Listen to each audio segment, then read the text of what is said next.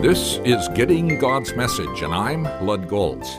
The repetition of a word or phrase often helps us understand a portion of the Bible. I call such words or phrases insight words. You'll notice when reading Mark 15 the phrase, "the King of the Jews," mentioned 6 times and affirmed once. Pilate mentioned it 3 times.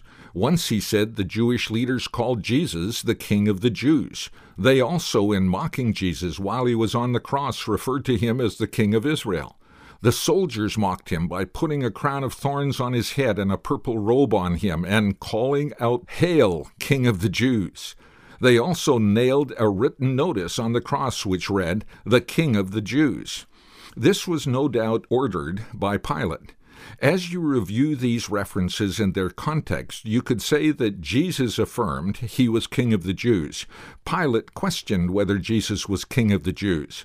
The Jewish religious leaders antagonistically accused Jesus of claiming to be King of the Jews, and the soldiers mocked Jesus as being the King of the Jews.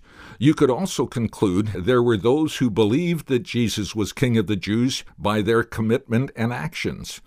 After reviewing these references, which category would best describe your position regarding Jesus?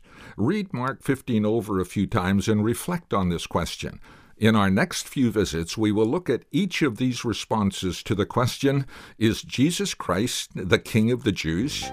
I trust as we do this study, you will come to the deep conviction that Jesus is who he claimed to be and can be trusted to be your Savior, Lord, and King. If you'd like to review these messages, go to my website, gettinggodsmessage.org.